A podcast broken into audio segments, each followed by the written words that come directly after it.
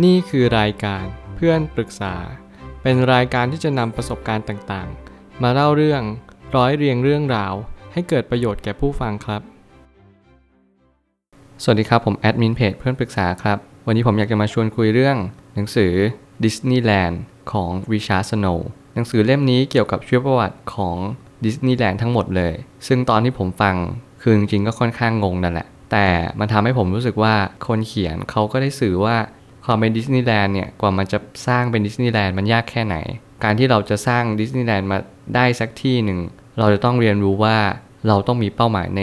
ชีวิตอย่างมั่นคง ผมเลยตั้งคำถามขึ้นมาว่า มีใครที่ยังไม่รู้จักดิสนีย์แลนด์บ้าง หนังสือเล่มนี้จะมาช่วยให้คุณรู้จักมากขึ้น หนังสือเล่มนี้ไม่ใช่หนังสือที่เราจะเรียนรู้ในเรื่องของดิสนีย์แลนด์มีอะไรบ้าง เพียงอย่างเดียว เราจะเรียนรู้ว่าคนสร้างเนี่ยเขาทำไมถึงสร้างขึ้นมา แล้วสร้างเพราะอะไร สิ่งที่ผมสงสัยมากสุดเลยก็คือดิสนีย์แลนด์เนี่ยเกิดขึ้นมาได้ เพราะว่าอะไรกันแน่ จุดเริ่มต้นของการสร้างดินแดนความสุข เริ่มมาจากอยากให้ผู้อื่นมีความสุข เพียงแค่นี้จริง ๆ ผมอ่านแล้วผมรู้สึกว่าเอ้ยอึ้งเลยว่า การที่เราอยากให้ผู้อื่นมีความสุข แล้วเราก็สร้างสิ่งนั้นให้ผู้อื่นมีความสุข นั่นคือสิ่งที่เจ้าของต้องการมากๆ ก็คือวอลดิสนีย์นั่นเอง แต่ก็จะมีหลายบุคคลมากๆ ที่เขาเป็น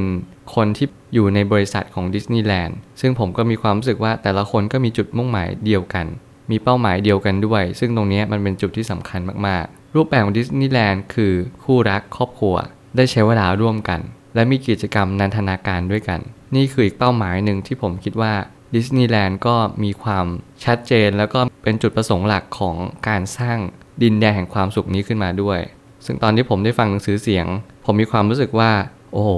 นี่คือการที่เราได้สร้างดิสนีย์แลนด์ในรูปแบบของดิสนีย์แลนด์จริง ๆ เราได้ให้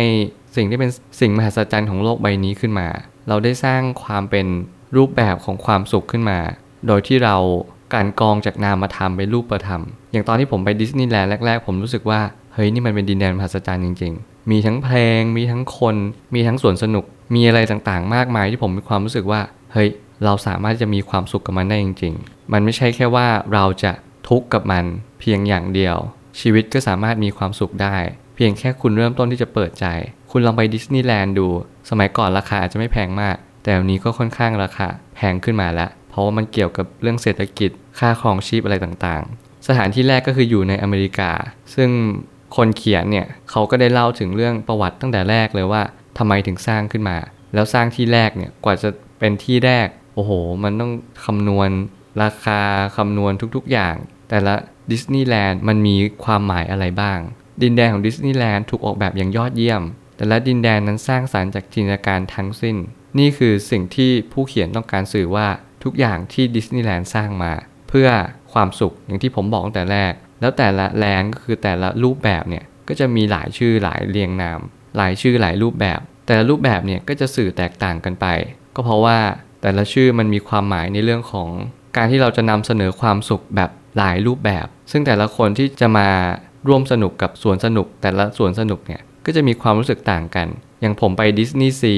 ที่ประเทศญี่ปุ่น ซึ่งมันก็ต่างจากดิสนีย์แลนด์เพราะว่าดิสนีย์ซีเนี่ยก็จะเป็นตัวการ์ตูนที่เกี่ยวกับทางน้ำทางทะเลอย่างเดียวเลยดิสนีย์แลนด์ก็เกี่ยวทางบก แล้วก็เหมือนกับเป็นสิ่งที่ไม่เกี่ยวข้องกับน้ำอะไรอย่างนี้เป็นต้น ซึ่งผมคิดว่าตรงนี้เป็นสิ่งที่สร้างสรรค์แบบดิสนีย์มากๆ ซึ่งในส่วนของที่แรกเนี่ยก็จะมีหลายที่มาก ซึ่งผมก็เชื่อว่าผู้สร้างเนี่ยเขาก็ได้เน้นย้ำว่า การจะสร้างอะไรต่างๆ มากมายในชีวิต เราก็ต้องคำนึงถึงสิ่งแรกอย่างเดียว เป็นสิ่งที่สำคัญที่สุดก็คือ แต่ละที่ต้องมีจุดยืนของมัน มี character ของมัน มีสิ่งที่จะนำเสนอแก่ผู้คนมากมาย ให้เห็นพ้องตรงกัน นี่คือสิ่งที่เจ้าของเขาก็ได้เน้นย้ำมากๆว่า เราต้องนำเสนอแบบนี้ เพราะว่านี่คือสวนสนุก สุดท้ายนี้สวนสนุกจะสนุกได้ จะเกิดจากการที่ผู้คนนั้นร่วมสนุกไปกับคนสร้าง นี่คือสิ่งที่ผู้สร้างมอบให้เราเสมอมา เมื่อไหร่ก็ตามที่เราสร้างสวนสนุก และเราไม่สามารถที่จะให้เขามีความสุขได้ นั่นไม่ใช่สวนสนุกอย่างแน่นอน ผมเชื่อว่าทุกปัญหาย่อมมีทางออกเสมอ ขอบคุณครับ รวมถึงคุณสามารถแชร์ประสบการณ์ ผ่านทาง Facebook Twitter และ YouTube